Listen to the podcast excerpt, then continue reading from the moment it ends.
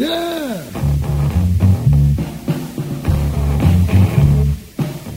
Talking about them rich folks and the poor where Oh, left. yeah.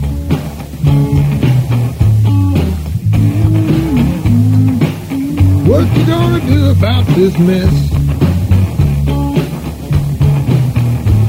Rich folks keep getting richer.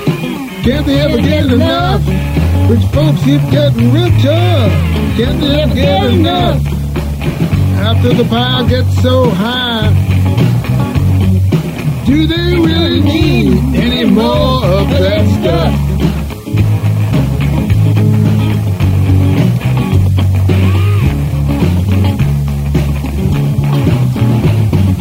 Corporations wallowing in ever higher piles of dough.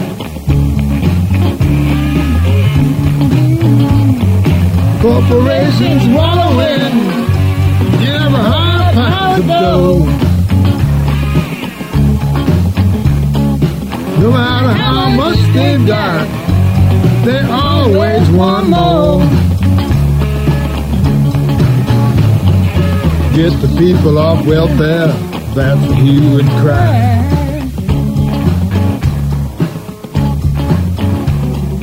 Get the people off welfare, that's the hue and cry. Long as they're forced to take minimum wage, they'll all live just fine. Oh, the rich keep getting richer, nowhere left to run.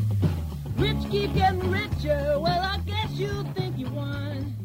They no techno junkie wasteland. Swamp Town, a band out of Northern California, singing some truth. My old friend Tim Simmers was in that band, along with his partner Allison Betts and her brothers John and Joel. That's John and Allison on vocals. Rich keep getting richer. I met Tim way back in 1965 when we were co sports editors of the San Matean, the student newspaper at College of San Mateo, a few miles south of San Francisco. We've stayed in touch off and on for almost 60 years. He and Allison are living in Fresno now, and I visited them back in February.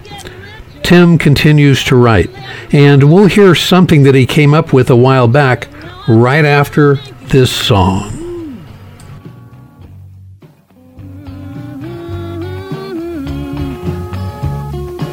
Got us on the run.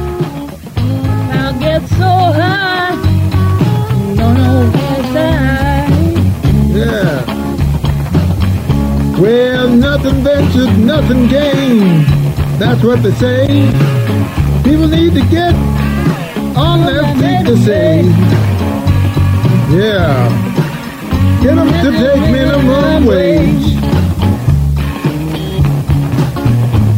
But if they can't make enough to live, they'll all be winding up the street. And you're wondering why, well, the rich keep getting uh, richer. Keep getting richer. Oh, the rich keep getting richer. Nowhere left to run. Rich keep getting Getting richer. richer. Guess you you won. There's a rustic wood shack north of San Jose on El Camino Real that's one of the last old honky tonk roadhouses. And it's a lure for bands who love a soulful venue. Our band Blue Melvin got booked for a short 45 minute set at JJ's Blues Cafe on a hot Tuesday night in July. I was already nervous. The two brothers on guitar and harmonica are late and we're due on stage in half an hour at 9 p.m. As the band leader, it's my job to get people to show up on time. So I'm pacing in the dirt parking lot outside the club as the sun sinks low in the sky, waiting for the brothers to arrive. My heart sped up when I noticed a shiny black Cadillac Coupe de Ville with the license plate Doc Hook parked nearby. No doubt who owned that car. Mississippi bluesman John Lee Hooker, aka the godfather of the blues. And it told me he'd be in the audience tonight. John Lee Hooker was a hero of mine, and the band revered him like some people revere Prince, Elvis, or Jesus Christ. John Lee liked the local music scene, sometimes went out to hear live bands. He picked JJ's tonight, and I'm sure it wasn't to see us. We were opening the show, and our name wasn't on the marquee. Just then, a faded blue 65 Pontiac Tempest with a shredded ragtop, and the brothers inside clanked up and coughed to a stop. A cloud of marijuana smoke poured from the opening doors, wafting a sweet, pungent aroma into the air.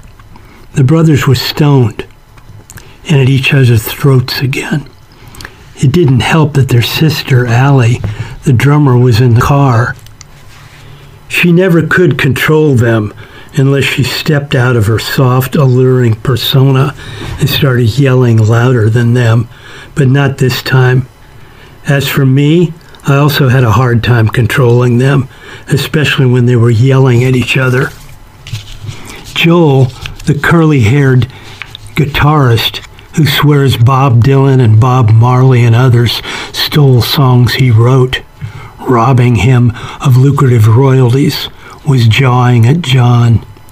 He accused his long haired hippie brother and harmonica player of ruining his musical career because he should have stayed being an artist instead of butting in on harmonica with his clown act.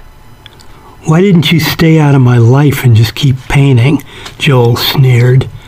I did keep painting, but I think I'm entitled to play music if I want, said John, adjusting his beret and using a type of rationale that had no chance of working with his brother. Excuse me, Mr. Rock and Blues God. Hey, you guys, cool it. We're supposed to play in 25 minutes. You see that black Cadillac over there? It's John Lee Hooker's, and he's in the club, so let's get it together. We dragged our amps and instruments out of our cars and slowly pushed through the cowboy swinging doors and stepped inside JJ's. It was dark, and the smell of stale beer and cigarettes was there. As we walked past the beat up wood bar and toward the stage, I could feel the floors creaking under my shoes. I loved that old squeaky sound. The stage sat six inches off the floor in the back of the room. The brown wood walls had three small windows with bellowing purple curtains hanging over them. Some black captain chairs and pine stools served for seating. I was feeling tense and agitated. I realized that a blues song I made up and would play tonight was influenced by Hooker. The song, Devil's Slide, featured a scathing riff similar to one he might play. I kept wondering if John Lee might think it sounded like him. Maybe he'd take it as a compliment, maybe not. I wasn't sure. The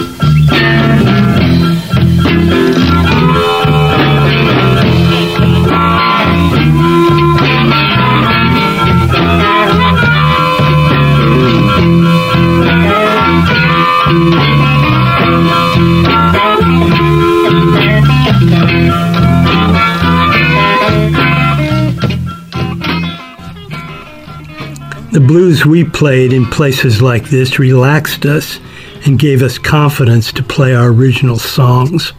Odes to Silicon Valley, a name we hated, but that's what people in business called our home turf. Our originals were hard edged, revenge type songs aimed at the tech industry and its workers, and we felt they were ruining the local landscape.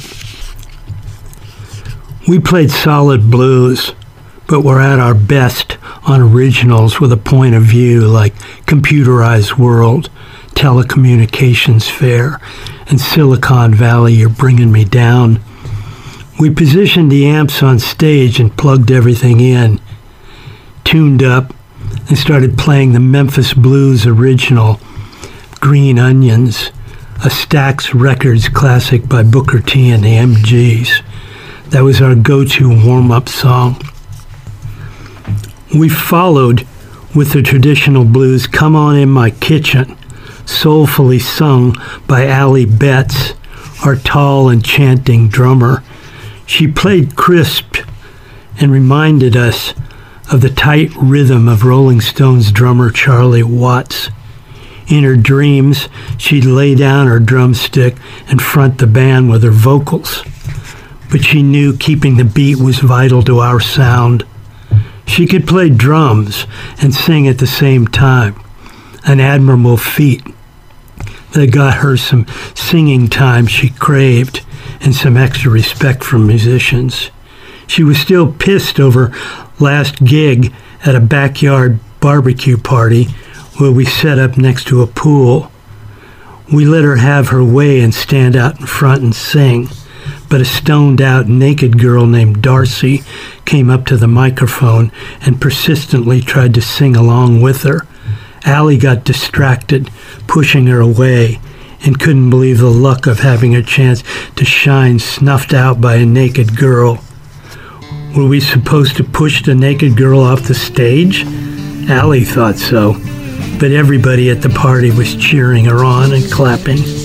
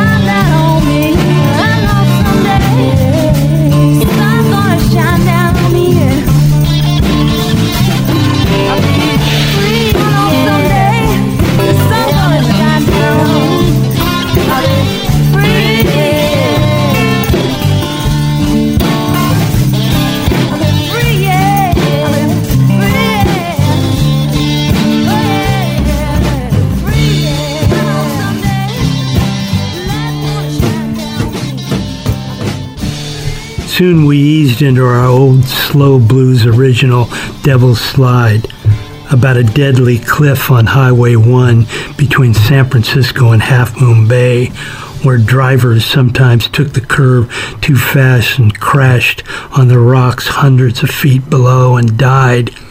Yeah, the song borrowed some from the feel and structure of Hooker's cool, low-down style, but there was lots of borrowing in blues. I still felt a bit exposed, thinking of playing my growling rift.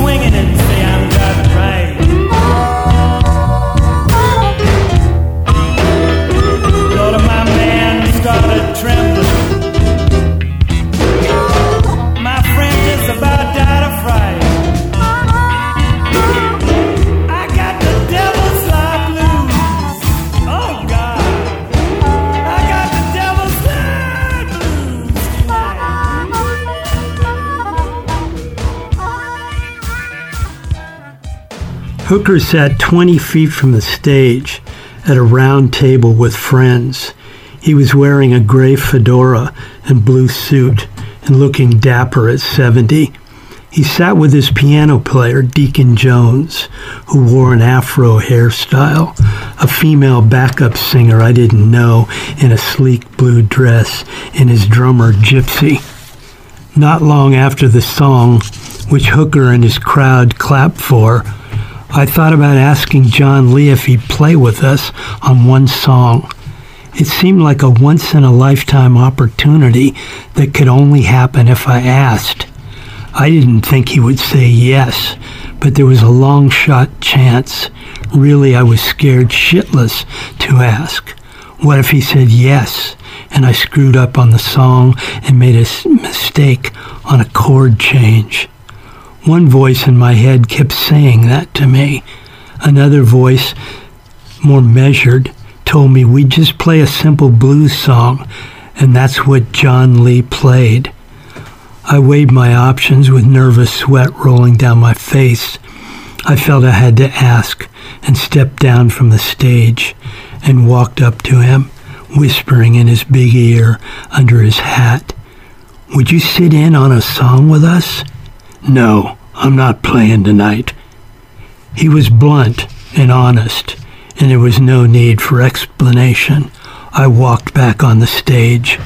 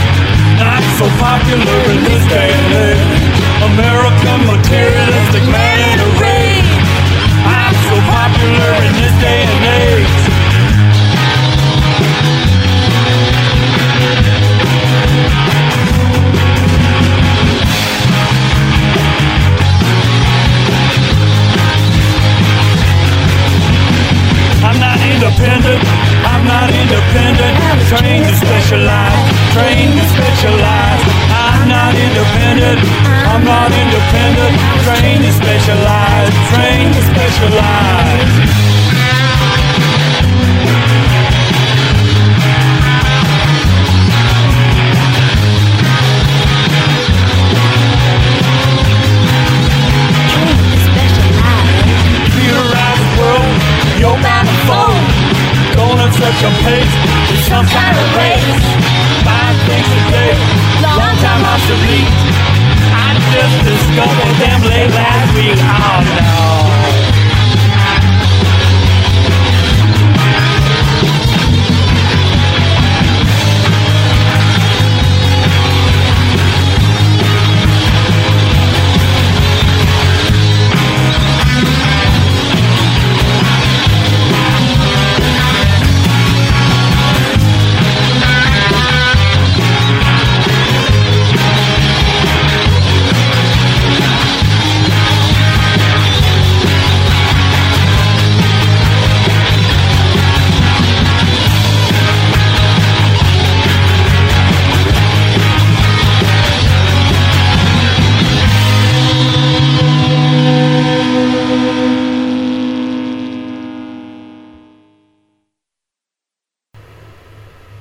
I want to thank Tim Simmers for recording that story for the Radical Songbook. The songs we heard were all written and recorded by members of Swamptown. The Rich Keep Getting Richer was written by John Betts. Devil's Slide was written by Tim Simmers. Crossroads was written by Allison Betts, and Computerized World was written by Tim Simmers. This is Michael Funky for the Radical Songbook.